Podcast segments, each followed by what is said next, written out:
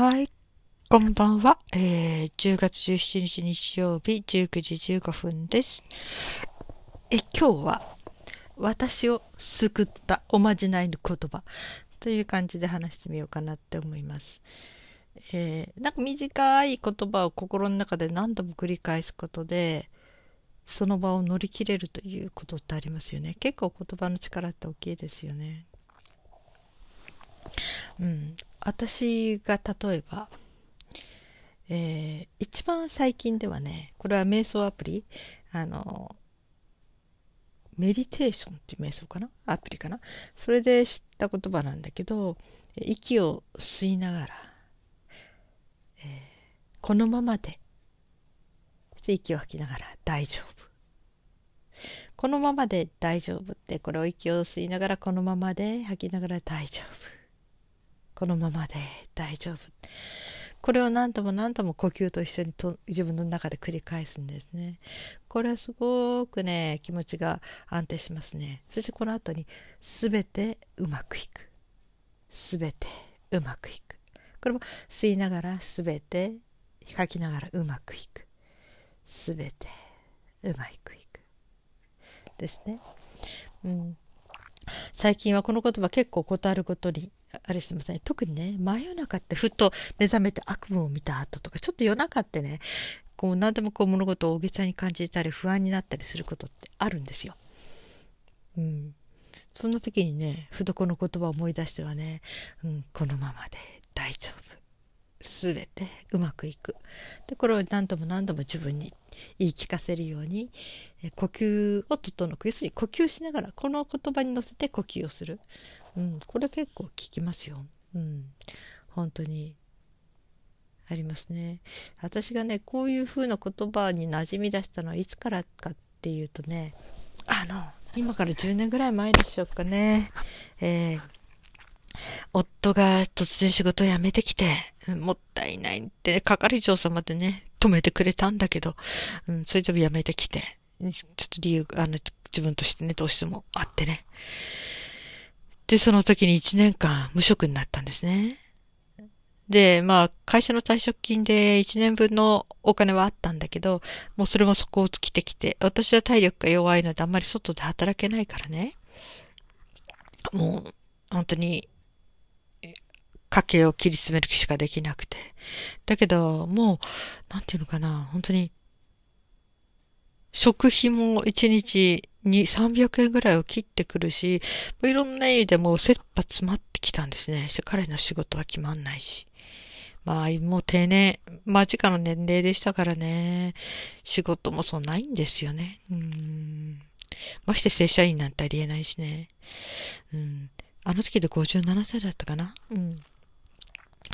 で、しかもね、2か、私たちが住んでた家の、えー、契約期間があと2ヶ月ぐらいになっていて、だから2ヶ月経ったら、あの、そこ出なきゃなんないんですよ。ところが、出るにしても、えー、仕事がないので、あの、家借りれないんですよね。まあそういうようなことがあって、あの、いろんな、本当に2ヶ月後に私たちは、どこに住むの？住みえないじゃないっていうところぐらいまで行ってても不安なことだらけだったんですね。うん。で、その時にとにかくね、布団の中で、うん。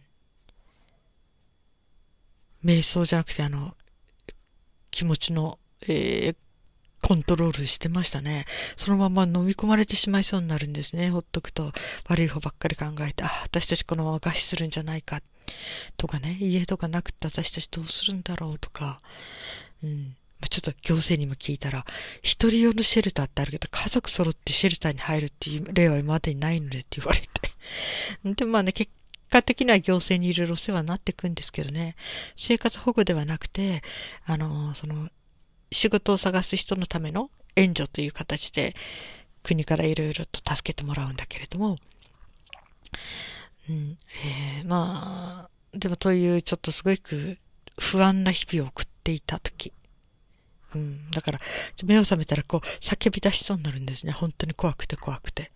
やっぱり餓死の恐怖がありましたね。食べれなくなるんじゃないか。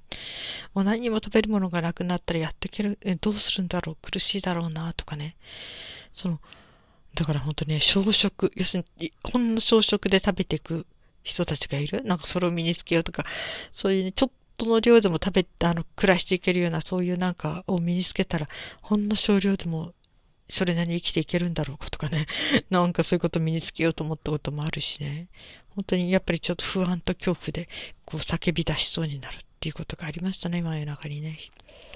で、その時はとにかく、もう自分の気持ちをなだめる、落ち着かせるのに、この、えー、気持ちのコントロールのためにいろいろと使いましたね。一つはね、あの、まず思考、頭、頭の中で物事を考えるから、えー、不安感が増してくるんですね。頭の中で考えるのは言葉なんですね。この言葉が苦しめていくんですね。人の心を。それでもう言葉を頭から追い出す。言葉がなければ悩まない。それでその不安な、とにかく言葉をまず頭から出しちゃうんです。そしてその次に五感、えー、触る、匂いを嗅ぐ、えー、見る、見る、耳で聞く、触る、匂い、耳。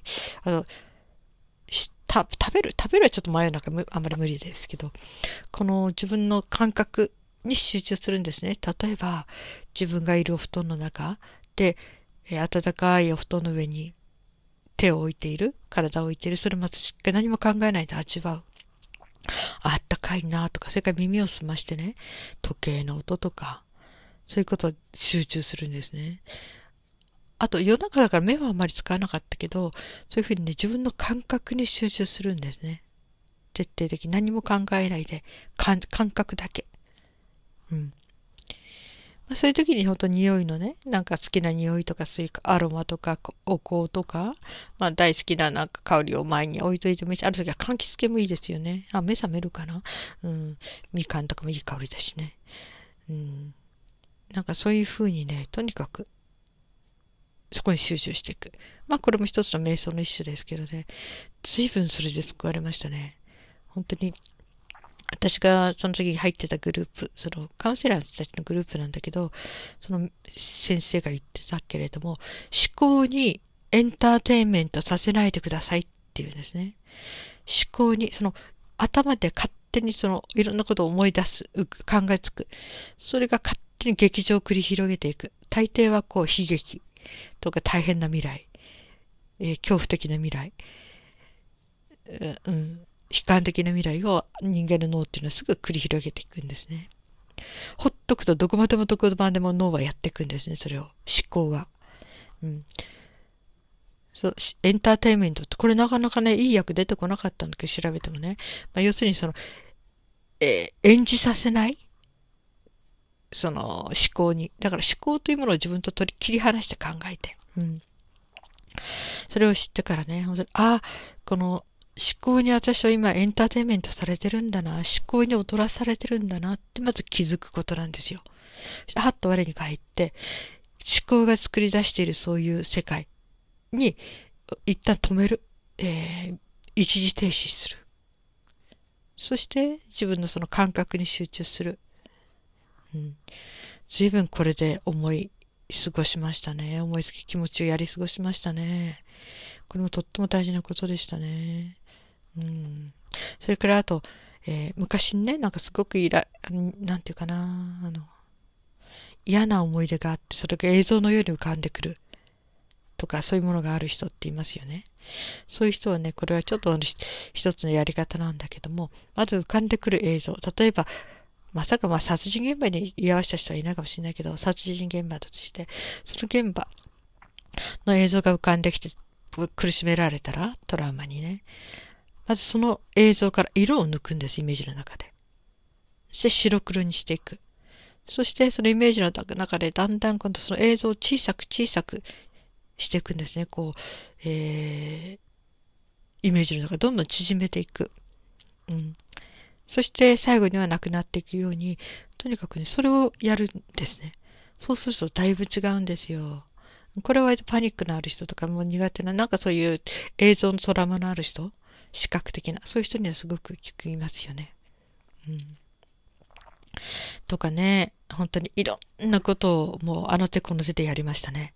薬は飲みたくないから、その SAC 安定剤とかね、薬は飲みたくないので、自力で自分コントロールする方法っていうのは随分やりましたね。うん。そして、えー、その中でも、えー、これはね、結構この言葉も大きかったですね。今最高のことが起きているっていう言葉なんですよ。これは救われましたね。要するに悲惨な出来事、ああ、ばっかみたい失敗しちゃったとかね、どうしようこんなことしたらもう大変なことになったとかね、パニクることってありますよね。うっかりしたこと言っちゃったとか、それかメールとかでね、誰かに出すのを間違って全然違う人に送っちゃって、その内容は絶対その人に見られちゃいけないものだったとかね、いろんなことってありますよね。もうその時はもう、パニクる。もう、あぜんその場でどうしていいのかわからない。もう、気が動転しちゃうっていうこともありますね。その時に、まずね、今最高なことが起きているて自分に何とも言うんですね。一見ね、大悲劇が始まりそうなんだけど、でも最高のことが起きているって言った途端にね、なんていうかな、落ち着くんですね。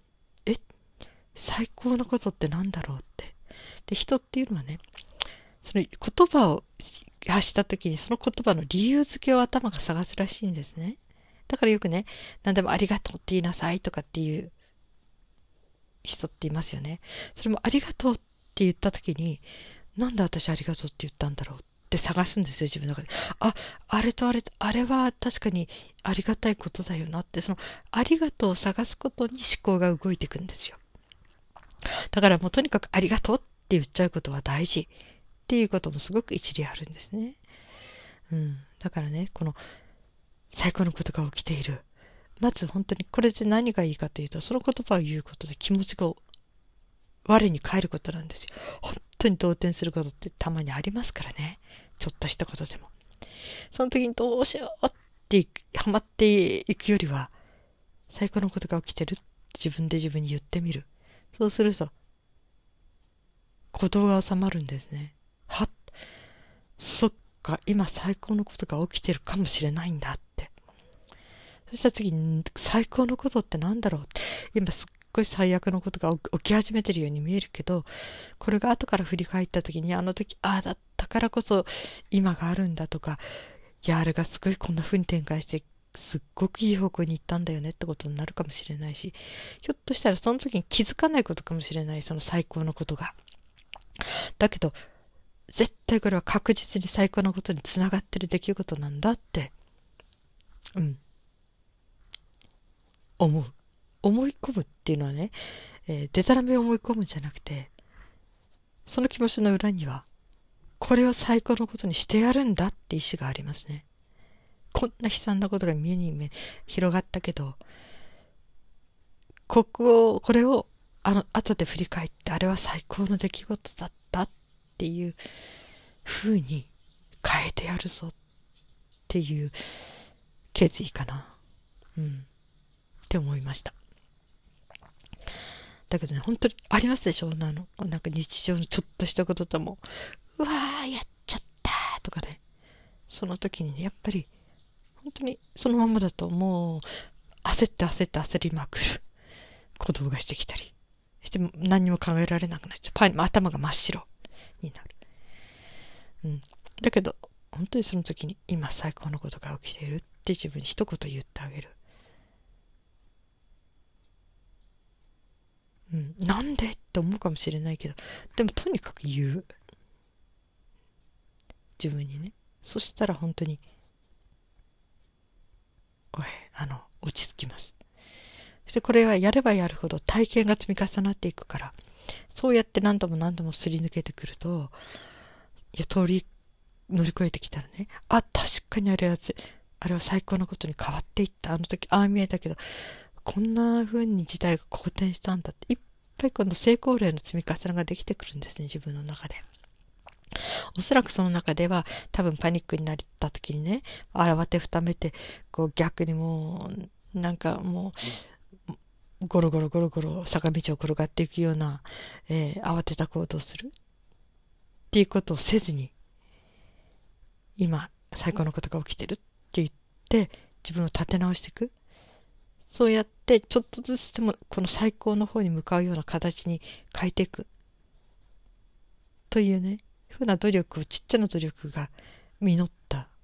その体験の積み重ねがもうできてきてるんですよ。確かにあの時そうだったとか、確かにあんな悲惨なことだったんだけど、それがこんな風に変わったって、いくつももう経験積んでますからね、ますます信憑性があるんですね、その言葉に。どんな出来事が起きても、今最高のことが起きている。って自分に言うんです。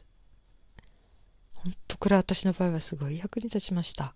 パニックを切り抜ける一番の呪文ですね。うん。皆さんも騙されたと思ってやってみませんか？本当に聞きます。あ、ちょうど15分ですね。うん。えー、今日は呪文のように私のに聞いた言葉、私を救った言葉というものを特集してお話してみました。はい。本当に寒くなってきました。皆さん、風邪とかひいてませんか？今日もお疲れ様でした。そして今日も生きていてくださってありがとうございます。それではまた明日。